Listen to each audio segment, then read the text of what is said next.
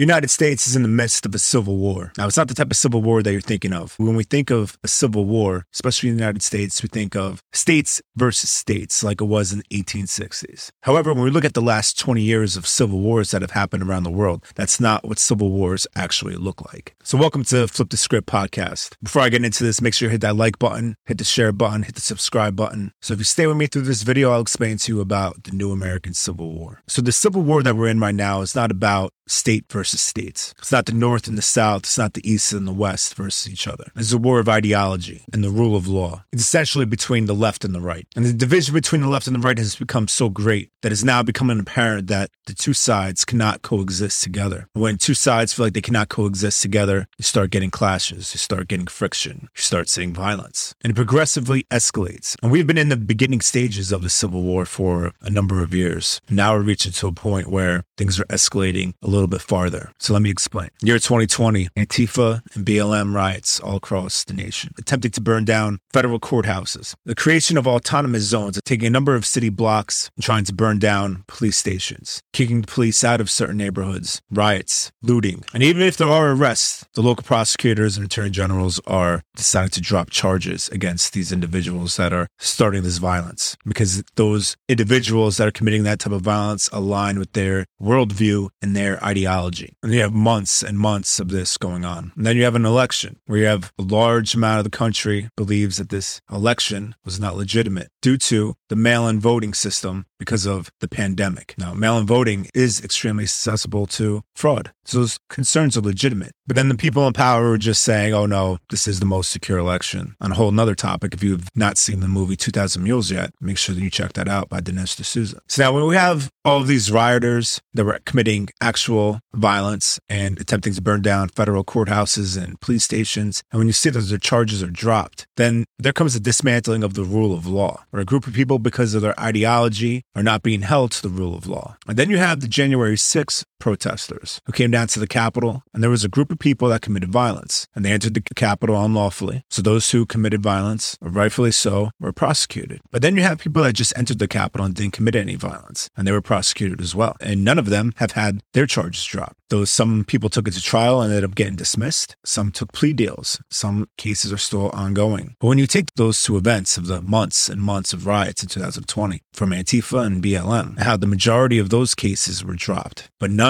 the January 6th riots cases have been dropped. And you could see the division there because one ideology did not align with the people in power who can make decisions on prosecution. So that creates a big divide. Then you have the government, particularly the FBI, that created incidents to prosecute people for plans that they started. For instance, the plan to kidnap Gretchen Whitmer over her COVID lockdown policies. The FBI came up with that whole plan themselves, and then we recruited people to help carry it out. And then when it came down to actually out the act, then those individuals they recruited were arrested and charged, and it was put out to the media that these people, these horrible right wing extremists came up with this plot to kidnap the governor and ultimately do harm to her. But the whole thing was a setup by the FBI. Now there's even some credible evidence that the FBI was involved in January 6 riots and that they might have even been the catalyst to people to commit violence on that day. It's hard to get any information out of the FBI. Senators and congressmen tried, but of course the FBI will not talk about it and they will not say how many undercover agents were on the ground and on the days leading up to and on January 6th. But since the FBI won't come out and completely deny their involvement in January 6th, gives enough reason to figure out that they most likely were involved. So now, so there's a whole bunch of other range of issues where the left and the right just do not see eye to eye. And that goes down from everything from taxes to the Second Amendment to Roe v. Wade. And you can just go down the line of everywhere the left and the right do not agree on. But now we have political activists working inside the government as court clerks. They're taking it into their own hands to try to stir the pot. You had a court clerk that works for the Supreme Court of the United States that leaked a draft decision by the Supreme Court to overturn Roe v. Wade. And now you have political activists, anarchists that are protesting and threatening violence against the Supreme Court judges who they believe voted in favor of overturning Roe v. Wade. Now, that is illegal. It's illegal to protest in front of judges' houses with the intent to get them to change their decision. Now, since this is a draft, it wasn't final and it can't be changed. So they are trying to get the Supreme Court judges to change their decision out of fear of violence and for fear of their own life. That is illegal. But nobody's being arrested. Nobody's being prosecuted for that. So we have have a breakdown of a rule of law where our law enforcement agencies, especially in the federal government, have been politicized and they'll prosecute one side and not prosecute the other. They'll let one side get away with committing acts of violence and not the other. We had protests in New York where we had people throwing Molotov cocktails inside of police cars. We had rioters destroying the streets of New York. Very few were actually charged. And those that were charged, their cases were ultimately dismissed. The nation cannot survive going on like that because the one side that is feeling the rule of law is going to retaliate. And I believe that that's the plan of the left is to try to force their opponents to start committing acts of violence. I've already seen it ultimately that is the plan of the people who are funding these left-wing activist groups that are organizing and committing these acts of violence all across the nation. You have a, a guy by the name of George Soros who funds all of these left-wing activist groups who funds attorney generals and prosecutors to get them into office so that they could implement his ideology about his worldview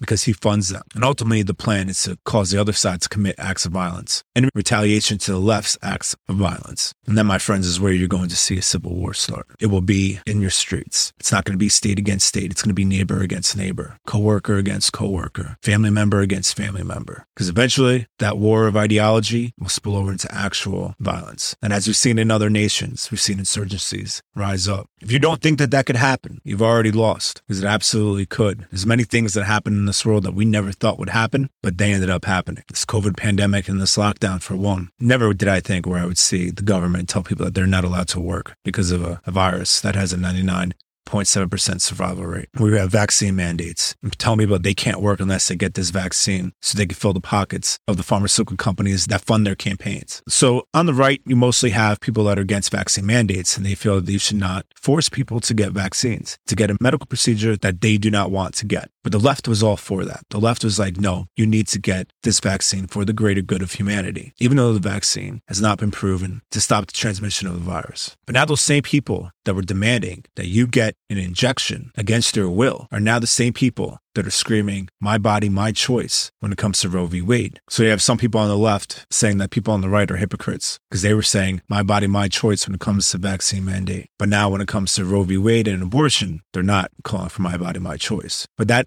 argument is a fallacy. Now, let me be clear. Not everybody on the right is pro life. The majority are, but of course, there's always outliers. But the argument for the people that are pro life is that the fetus inside of you is not your body. It is only in your body. And your body is only the host for it as it develops. But it ultimately is not your body. It is not you. Because once that child is born, you cannot kill it because that's murder, because that is an independent life. So whether it's inside or out of you, it is still an independent life. That's their view on that. And they don't feel that it should be legal to murder because that's ultimately what they feel is that the baby inside you is a living being. Now, I'm not a mother, I've never given birth, but I know that many mothers, when they are pregnant, they could feel the baby moving around, kicking, and they feel like they could communicate with that baby. They know that it is another life inside of them. So pretend that it's not. It's not an actual being. It's a fallacy and it's completely wrong and not backed up by science. So when you hear politicians say this is about women's reproductive rights or this is about their medical rights, that's a logical fallacy. But this issue has become so polarized and it's being pushed out by our politicians and on social media that it's creating a real real division amongst people, amongst family members, amongst friends, against coworkers. And you have these activist groups that are getting out there and they are starting to commit violence and trying to influence Supreme Court judges' decisions over ideology. Now, the thing is that Roe v. Wade doesn't even make abortion illegal. All it does is give it back to the states, and the state legislatures will make their decisions. So if you live in a blue state, you're not going to be affected by your ability to get an abortion. And ultimately, you probably see states like California and Washington go to the extreme and allow post birth abortions because that's what they do. They always push things to the extreme. So not only would they allow abortion, but they allow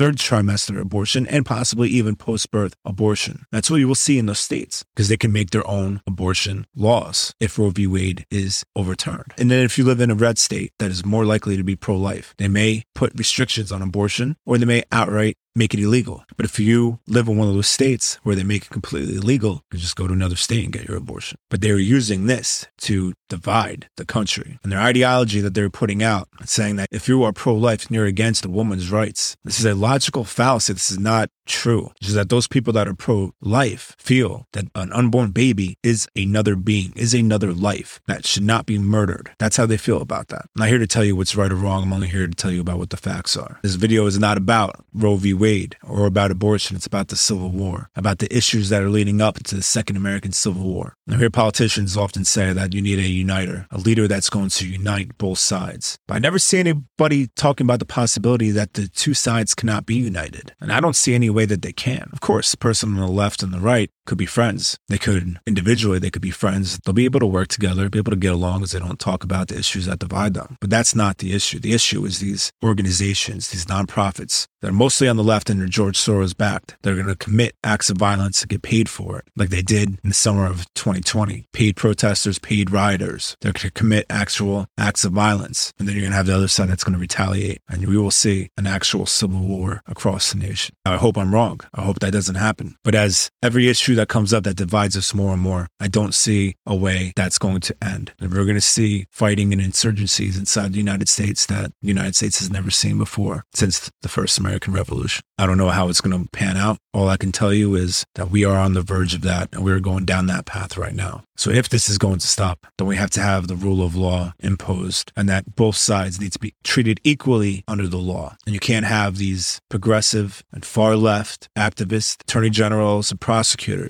that prosecute according to their ideology and not the rule of law because this country cannot function that way, cannot go on like that. We will see the fall of the United States if that continues. And that's all for now. Make sure you hit the like button, hit the share button. Remember, keep your mind sharp. The media always lies. Let's flip the script podcast out.